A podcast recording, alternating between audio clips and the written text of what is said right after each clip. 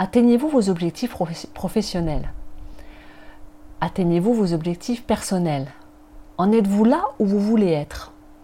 Alors si vous connaissez un petit peu le développement personnel ou le développement d'affaires, vous êtes probablement familiarisé avec le terme d'action massive.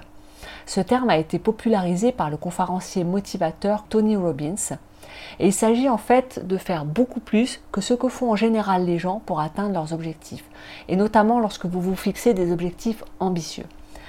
Dans cet épisode, je vais vous expliquer en quoi vous détacher du concept de l'action massive et mettre votre focus pour agir avec agilité et imperfection va vous permettre d'atteindre vos objectifs bien plus sûrement et surtout avec beaucoup moins d'épuisement. Cœur de leader, c'est pour toi, dirigeant, manager ou entrepreneuse qui veut développer ton leadership pour toucher la performance avec ton cœur. Chaque épisode, tu trouveras des analyses, des clés, des interviews qui vont t'aider à amener ton leadership à un niveau supérieur sans perdre ton humanité. Je te remercie de passer ce temps avec moi aujourd'hui. Alors l'approche de l'action massive qui a été popularisée par le conférencier motivateur Tony Robbins est que si vous, cherchez à aller au-delà des attentes moyennes normales de réussite dans la vie, eh bien vous ne pouvez pas continuer à faire ce que tout le monde fait. C'est être prêt à continuer là où la plupart des gens s'arrêteraient. Par exemple, si vous voulez changer de poste pour atteindre un niveau supérieur, atteindre un poste de direction, un, poste au codir, avoir euh, un plus grand euh, territoire, combien d'entretiens êtes-vous prêt à passer? Combien de rencontres, combien de, soirées, de, de réseautage êtes-vous prêt à faire? Et combien de refus êtes-vous prêt ou prête à encaisser? 5 ou 200 L'action massive se situe au niveau des 200, vous l'avez compris. Alors on est vraiment dans une logique productiviste et qui se base en fait sur la croyance statistique qui veut que plus vous agissez, plus vous avez de chances de réussir. Alors le problème avec cette approche, elle réside dans le mot massif. Parce que finalement, pour beaucoup d'entre nous, notre cerveau va se mettre dans une logique du tout ou rien. Soit j'y vais à fond, soit je ne bouge pas et je ne fais rien ou alors on va plonger dans la recherche de perfection. On va finir par penser que si nous ne créons pas un grand plan, si nous ne faisons pas des grands pas audacieux, alors finalement notre projet ne vaut pas le coup. Vous voyez, c'est le principe d'être dans une grandeur peut-être parfois qui nous dépasse. Ou alors, ah, ben, on va finir par euh, se mettre trop de pression. Et puis, on va tellement en faire qu'on va se sentir euh, dépassé, épuisé. Et du coup, on va se retrouver dans un état d'inaction et de procrastination parce que ben, on n'arrivera plus à avancer. Et nous, les leaders de cœur, en fait, on veut transcender ça. Nous voulons atteindre nos objectifs sans nous mettre de pression, de perfection et sans nous épuiser.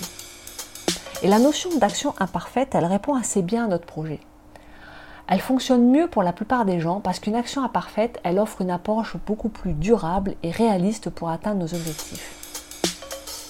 Alors le principe, en fait, c'est de commencer exactement là où vous êtes, avec les ressources dont vous disposez à ce moment-là. En fait, une action imparfaite, elle consiste à prendre des mesures rapides, petites et souvent qui ont l'air désordonnées, mais d'une manière cohérente dans le temps. Et c'est ce qui va vous donner aussi de l'agilité. À chaque étape, vous pouvez modifier des choses, prendre des conseils, chercher des informations, changer d'outils ou éventuellement sous-traiter certaines actions. Moi, j'ai mis en place cette approche depuis plusieurs années en me connectant à ma vision et à l'objectif global et en acceptant d'être dans une sorte de confusion mais qui est propice à la création et surtout qui me met dans un état d'éveil qui me permet de comprendre là où je dois aller. C'est une sorte d'inconfort mental qui va créer un petit stress mais qui va me stimuler pour trouver des moyens d'atteindre mon objectif. Je l'ai beaucoup utilisé notamment dans la rédaction de projets pendant mes études de psychologie et je l'ai également utilisé dans ma vie professionnelle, par exemple lorsque j'ai mené des projets où je devais travailler beaucoup en transverse. Il y a beaucoup de choses que vous ne pouvez pas maîtriser et notamment vous ne savez pas vraiment comment vous allez arriver. Alors je vais vous partager trois clés pour engager des actions agiles et imparfaites. La première, c'est de vous fixer des micro-objectifs. Quand on doit prendre des mesures massives, en fait, ça consiste à prendre des grandes mesures audacieuses.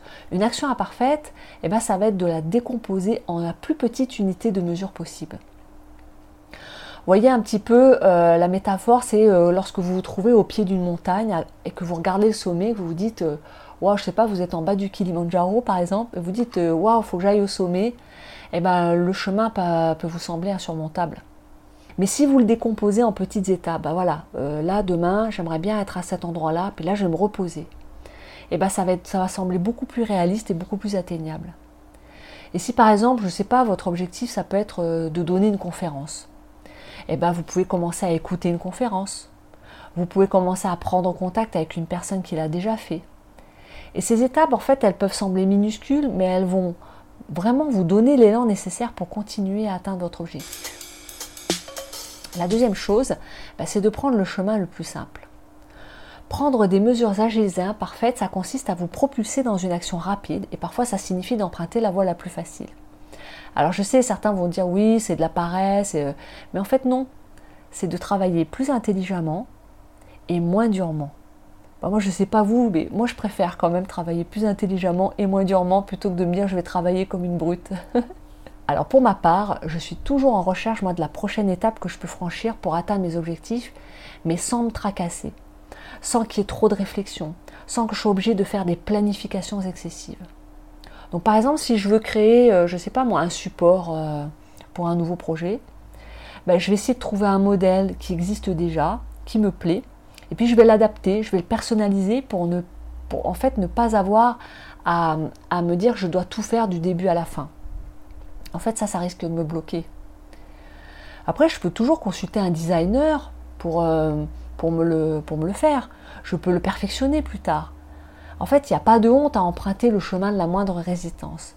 En revanche, il faut surtout toujours penser à l'avenir. Toujours avoir votre vision. C'est important d'être connecté. Pourquoi je fais ça? La troisième chose, bah, c'est de faire confiance au processus plutôt que de rechercher la perfection. Il y a beaucoup d'entre nous qui pensent que la recherche de perfection, c'est un gage de qualité de travail et des résultats.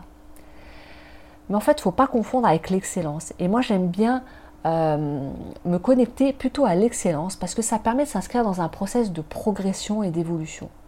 Il arrive un moment en fait dans tous les processus de production où l'ajout d'une nouvelle chose de plus va diminuer la production globale et sera plus un obstacle qu'une aide.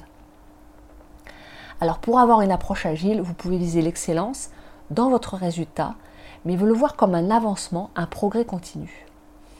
Je pense que c'est un bon compromis qui nous fait sentir qu'on fait de notre mieux et que nous ne cherchons pas à atteindre quelque chose qui n'existe pas, comme la perfection par exemple.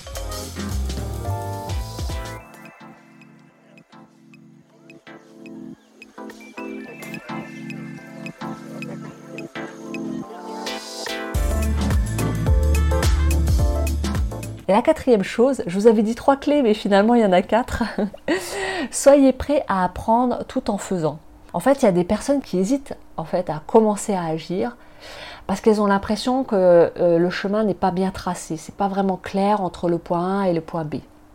La question qu'il ne faut pas se poser, c'est la, question du comment je vais faire. Tant que vous vous posez cette question et que vous n'avez pas la réponse, eh ben, vous n'allez pas avancer. Mais le fait est que l'action engendre la clarté plus vous allez agir et plus vous allez voir les choses. Vous pouvez juste avoir une idée approximative des prochaines étapes. Parce qu'en fait, vous ne saurez jamais vraiment à quoi va ressembler tout le processus. Et du coup, vous allez anticiper les obstacles et ça va vous empêcher d'avancer en. Alors que si vous commencez à faire les premiers pas, eh bien vous allez voir le chemin devant vous va s'éclairer petit à petit. Et là, vous allez réaliser que vous devez corriger telle chose, que vous devez modifier des documents, apprendre des nouvelles compétences, peut-être investir dans un outil, sous-traiter certaines choses. Vous aurez ces informations que, si vous avez commencé imparfaitement à poser des actions. Alors si cet épisode vous a plu et que vous voulez en savoir plus, eh ben, contactez-moi pour prendre rendez-vous. Le lien est dans la description. Ou contactez-moi par mail à magali.magali.com et le lien est également dans la description. Alors toi, manager, directeur, directrice, entrepreneuse qui veut développer ton leadership sans perdre ton humanité, on se retrouve la semaine prochaine.